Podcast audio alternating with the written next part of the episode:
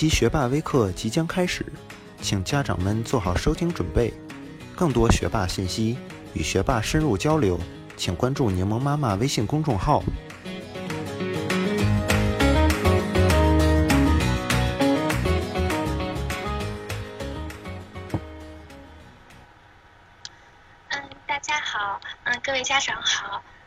今天很高兴跟大家分享一下，就是从我个人角度的一些经历，希望我的这些经历可以帮助到大家。然后我今天主要讲的是，呃，反转学习法，呃，就是怎么样讲这个反转学习法呢？我先举一个例子吧。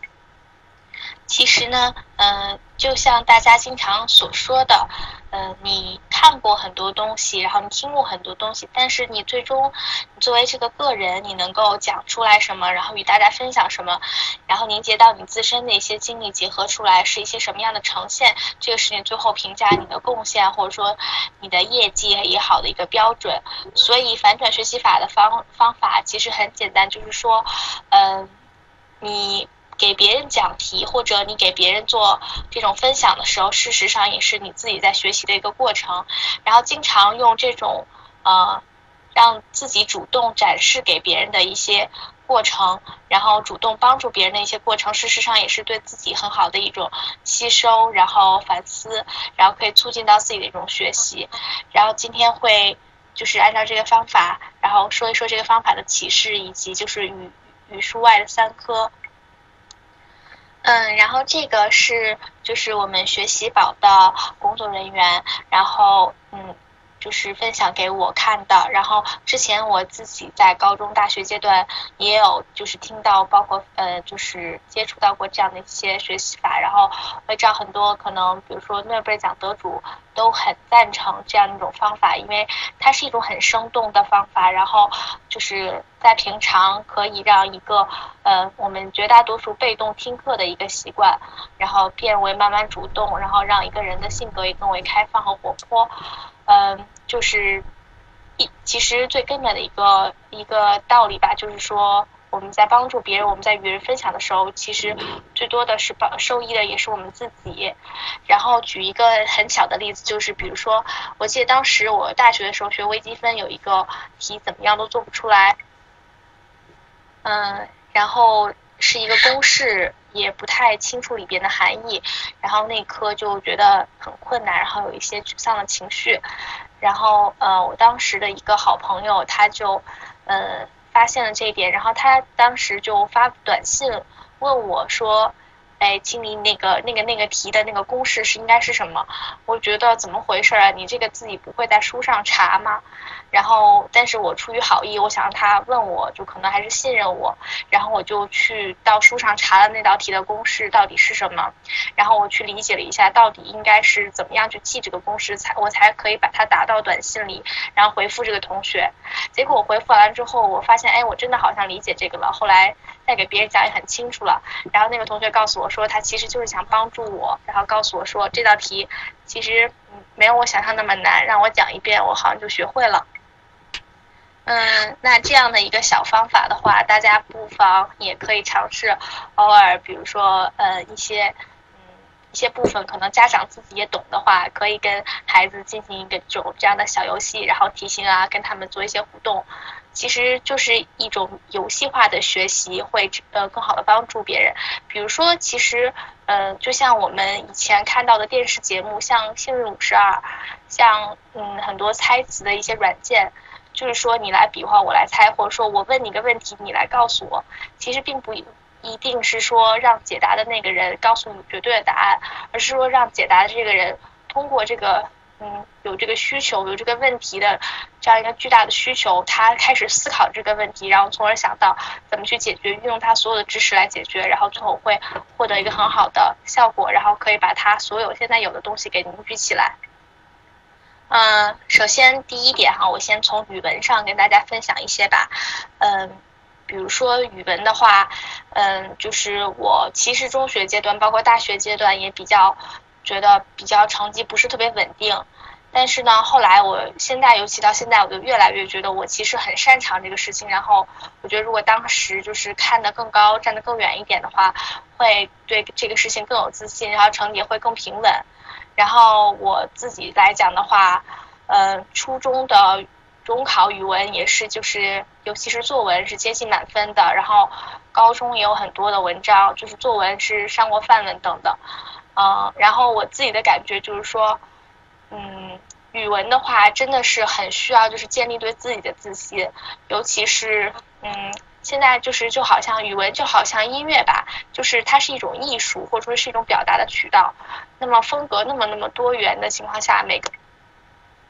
嗯，每个人有不同的性格，那么他就会有不同的这个语文的风格，喜欢的这种文章类型，然后擅长的这个表达方式，然后他关注的点，然后他呃擅长的一些呃，比如说同样一个议论文，他擅长的这个论据使用的一些呃例子或者记叙文，观察生活的一些细节的角度都不一样。嗯，然后所以从这个角度上来讲。嗯，语文的话就是，就是比如说，如果说，嗯，这次考试留了一个什么样的作文题，然后孩子在这个过程当中发现说成，嗯，不是很好写，然后这个作文没有写很好，呃，包括可能阅读理解上，呃，就是回答的不是很到点，然后成绩有些波动，我觉得从这个点上就是，嗯，一定一定就是不要去。苛责他，不要说你怎么样不好，而是说你擅长的那个点，哎，其实你平常观察这些都可以变成你平常呃学习啊，然后获得高分的一种方式啊，呃，然后比如说对于我来讲，我的中考语文当时大概是呃，反正也是接近满分，尤其作文是接近满分的，呃，然后我当时我们的中考那一年的题目是写节日。这个题目对于一个初中三年级的学生还是有点懵的，然后要在那么短的时间内，然后完成这样一个呃题目，然后要写的文采又好，然后呃可能叙述又要好，然后而且整个那个思路要很清晰，这个还是很挑战的。然后当时没有多想，我就嗯回想了一下我自己的生活经历，然后再加上我平常爱看的一些作文的范文。嗯，就是比如说我平常经常也喜欢买别人获得的高分，呃，中考、高考作文范文，包括其实就是类似于读者那样的杂志啊，我也都看，或者是呃很多我喜欢的一些呃句子迷啊那些的小小书啊网站啊，我也都会看，甚至小说里边的一些很经典的。然后我当时就很快的反应到，我以前回老家的时候，老家的人给我讲过，我家里呃有一个。呃，有一件什么样的事情是，就是我家里有，嗯，很很老的一辈是是红军，然后他们在这个过程当中有什么样的奉献的过程，然后是一个很精彩的故事。我当时脑子当中很快就把这个故事凝结成了一个清明节纪念，就是呃英雄的一个故事。而且我恰好那一段时间看过一个就是范文，也是满分的范文，是那种就是呃怀念英雄，然后祭奠就是心中的这种崇高的这种。嗯，一篇文章，当时就是文采啊，包括这个素材啊，应该说是都是在同届当中不是很多见，而且恰好就是在我的几个点上都积累出了我的一些呃一些优点，然后所以这篇文章就很好。还有比如说就是嗯有一次一个作文的文嗯文章的题目是让我们写就是嗯挫折对于人的一些影响和。作用，然后我记得我之前就是也翻过很多那个议论文的那个论据大全，就是看过很多的那个呃一些呃故事，然后会把那些小的故事、小的论据都记得很，然后恰好我自己当时有看到电视剧，我记得是《恰同学少年》等等，然后把这些就是攒在一起这些因素，然后写成了一些文章，然后会觉得其实。呃，我后来我们老师会把所有就是接近满分的文章都打印出来。我发现我自己写的和别人写，嗯，我会发现自己和别人写的风格都非常迥异。嗯，那么呃，但是为什么都可以得高分？就是因为我们都是顺着自己的生活经历，然后嗯，这个题目一出来之后，我没有被这个题目牵跑，而是我在说我能够回答什么，对于这个题目，我能够讲一些什么我独特的东西。然后我能够根据我自己的生活经历，能够写出来一些什么样的东西？根据我看过的、我听过的，呃，可能听过别人讲的故事、看过的电视剧、电影、看过的小说，然后呃，看过的平常议论文的论据论点，然后中高考满分作文这样的一些范例书，都加在一起了，然后再加上平常留意的一些很漂亮的句子，然后我觉得就是凝结成了我自己的一种表达。然后我把它很自信的表达出来了，而且要快速的判断自己就是要写这个，然后集中精力去写。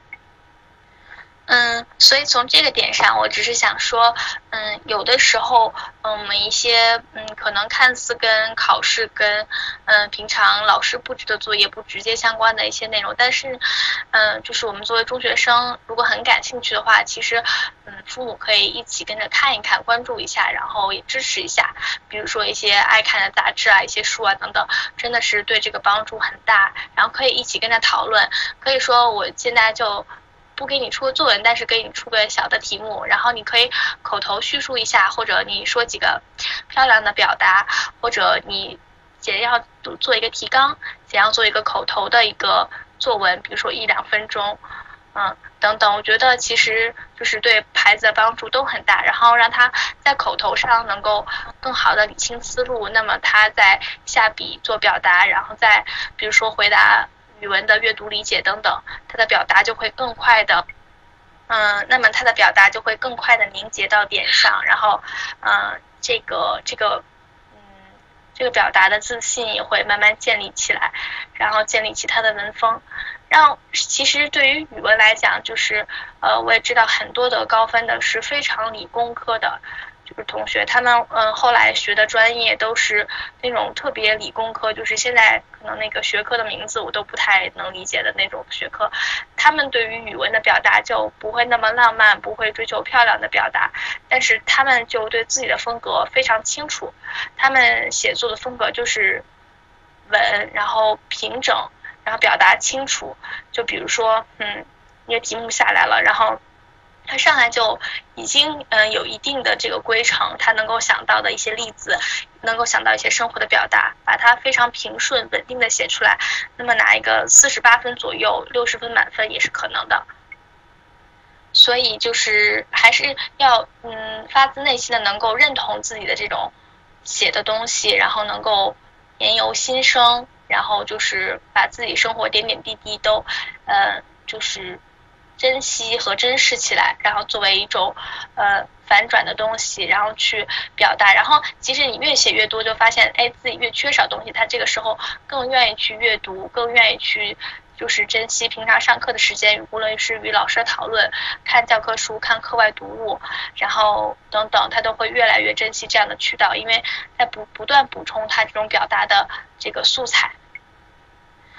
嗯，然后我嗯，就是语文先讲这么多吧，然后之后有问题我们再可以一起互动的讨论。然后数学的话，就是嗯，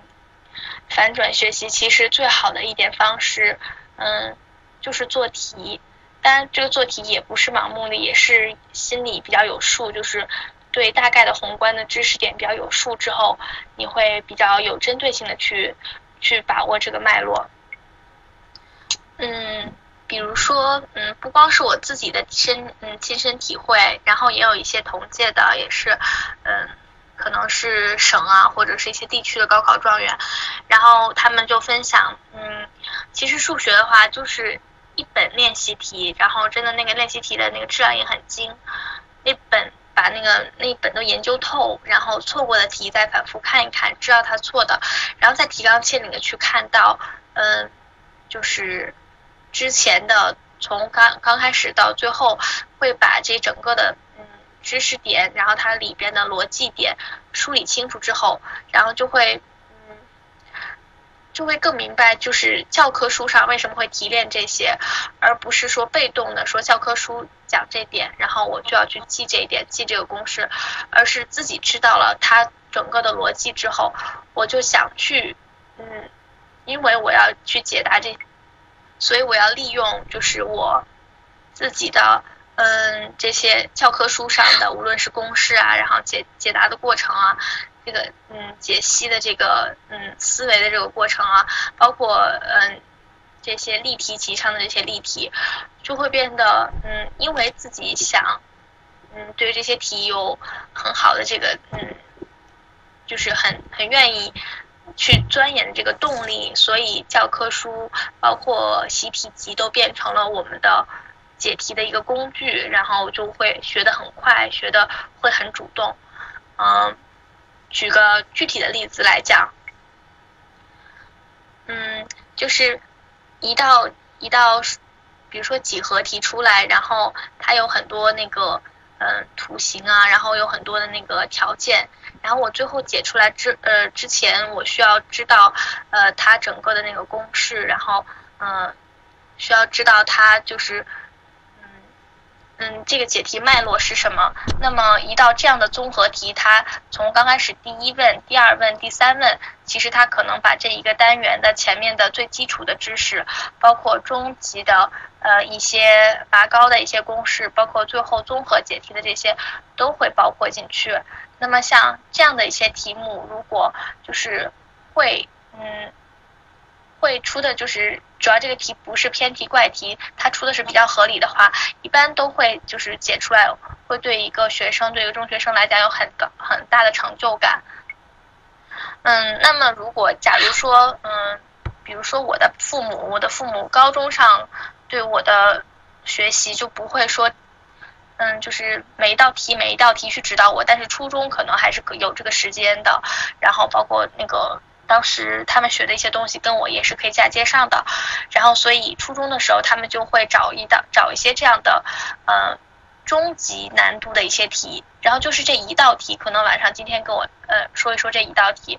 哎，我说嗯那好吧，那就是当一个家庭小游戏一样，然后去一起去看一看，然后可能第一问我差不多解出来了，然后中间可能有一些小的纰漏，然后。掉了那个小的细节，他们会说，哎，这个细节你没有注意到，你要再仔细一点。那第二问的话，可能就是根本无从下手，因为那个对那个知识点还非常的不太理解，然后就会带着我一问一问的把这些呃去看到教科书或者例题的那个嗯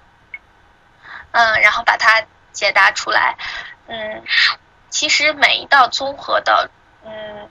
中级难度或高难度的题，它都是无数的，或者说也不是无数，就是嗯，比如说十几道这种小题组合出来的，只是它把知识点融合在了这里边，所以只要再把它反向的一步一步把它拆开，它是由哪些具体的知识点，嗯嗯组成的，那么其实这种中高级的题也并不难，所以。嗯，一旦中高中级以上的题目，然后有一定的自信，然后对这个知识点有宏观的这个认识之后，那么再去解答前面的小题，那更多的就是需要的是细节和认真，然后对知识点的一个比较就是严谨的一个态度。嗯，所以我印象是非常非常深的，就是我的妈妈在我初中的时候，我数学是真的是学不进去，也是。漏洞百出的时候，她就是给我出了那样一道题，然后就是那一个晚上，让我给我启蒙到了非常多的，就是说，哎，其实解数学题并不那么难，他就是需要一个人跟我去互动，他问我这道题到底怎么弄啊，然后我就去想，去告诉他这个问题到底怎么解开，因为。我对着卷子和我对着一个活生生的，尤其还是我妈妈的这样一个活人，我去跟他互动的，去帮他去解开这样一个问题，那个成就感不一样。那么我当时为了呃，就是完成跟他这个互动，我就会有这个动力，然后去想，其实这个知识点是这样的，那个知识知识点是这样的，把这个解开之后，我好像就真的是呃，非常的就是豁然开朗，然后更知道了就是数学学习的方式，无论就是呃，无非就是把这些。无非就是把这些题目，然后把它生动立起、立体起来，就好像有一个人在跟你对话一样，问你这个题该怎么解。所以平常也可以多珍惜这样的机会，像同学之间互相问问题呀，互相解答一下呀。然后你去给别人讲解的时候，才会发现呀，其实你哪个点可能自己也不是很清楚。然后嗯，一下就会变得比较明朗。像我初高中的时候，也有几个那样的学伴，就是。嗯，我们会几个人一起经常去讨论，然后这道这个题你错了，然后那张卷子的那个题是我错了，然后我就会给他讲我对的那个是怎么回事，我错的这个你是怎么样没有找准点，嗯，我觉得这些方式都非常有效，因为归根到底，嗯，我觉得孩子都是很喜欢活泼的这种，嗯，与人沟通的方式，所以，嗯，这样的一种，嗯，不光是试卷上吧，还有就是这种你可以把这个事情变成一种解决现实。嗯，解决别人嗯当时特别急迫的一个不懂的一个事情，向你讨教的一个呃当时的一个情景的时候，那么这个事情就嗯变得非常有趣了，然后你也会很有很多的成就感。其实更多的时候不不妨把它就当成元宵节的一个灯谜，然后你把这个灯谜解出来，然后就是其实也没有说具体的作用，但是但是它会给你很多。快乐啊，包括成就感这样的一种气氛，其实嗯，无非就是去深入去进到这里边，然后嗯，与就是面对面的人做一个沟通和互动的成就感。嗯，然后我最后跟大家说一说英语方面吧。嗯，英语的话主要就是嗯，也是很直接，像语文一样，它是一个交流表达的工具。嗯，但是呢，就是中学的英语它还没有像语文那样有个性化，说到了，嗯，你要找到自己的一些独特的生活经历啊，或者是你要找到自己的表达风格，它还没有到那么深。嗯，中学的英语更多就是嗯比较功能性的，你能看懂这些文章，你能嗯明白这个作者说的什么含义，你能顺利的把这个嗯一个嗯。贴士或者是说一个要点一个公告，然后能够写完整，然后能够比较顺利的去辩驳和嗯表达自己的一些观点。所以嗯，所以的话，其实更多的就是说嗯，也是在这个表达当中，就是嗯找到乐趣。然后他一旦找到这个乐趣之后，他就希望有更多的可以来帮他。嗯，做这个事情的一些素材，就比如说，嗯，我每次的时候，当我下一次阅读理解，我遇到了一个我上一次刚刚背过的一个新词，从而这句话我都懂了，可能这句话懂了，这一段都懂了，然后那道那整个的阅读理解会做的比较顺利，我就会觉得背单词真的是一件很好玩的事情，因为嗯，同学之间、小孩之间，我们觉得，包括现在嗯长大一点，也还是都会觉得，嗯。其实那个成就感也来自于同学之间，同学之间互相的这样一种嗯心理上的嗯一种成就感，而不光光是那一纸分数。所以心理上的成就感很多时候就来自于，比如说我嗯嗯曾经的付出，我背的这些单词，我背下过的这些句子，真的运用到了我的嗯写作当中，真的运用到了我。当时不会的阅读理解或者单项选择当中，我会觉得成就感真的非常非常大，而且呃，包括上课的时候也是一种很好的方式。比如说老师提问，然后这个单词可能大家都不知道，或这这些句子大家真的不太明白，但是就是你明白，然后那种成就感真的就是会促进你学学更多，你也愿意在这个上面花更多的时间，而且也会越来越知道去呃哪样的一些。方式或途径是最快捷高效的。比如说，就那一本单词，你可能，呃，就是把它深入下去了，你就能把它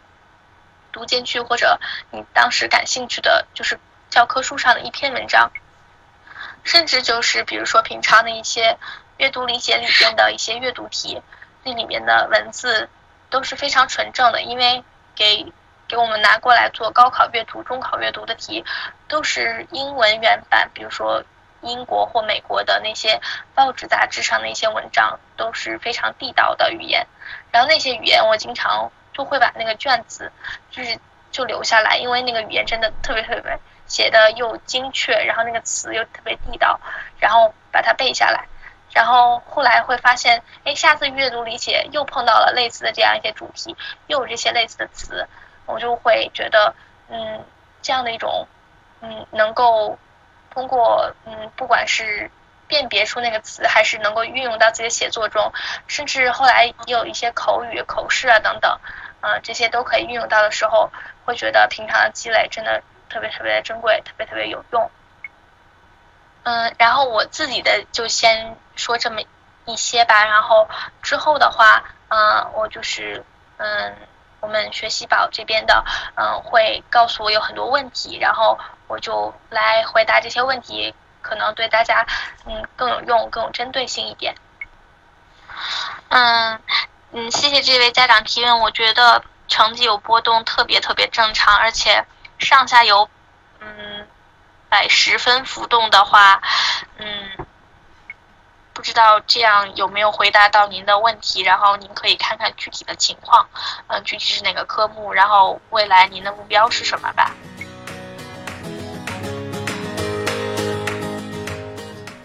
好了，本期微课结束了，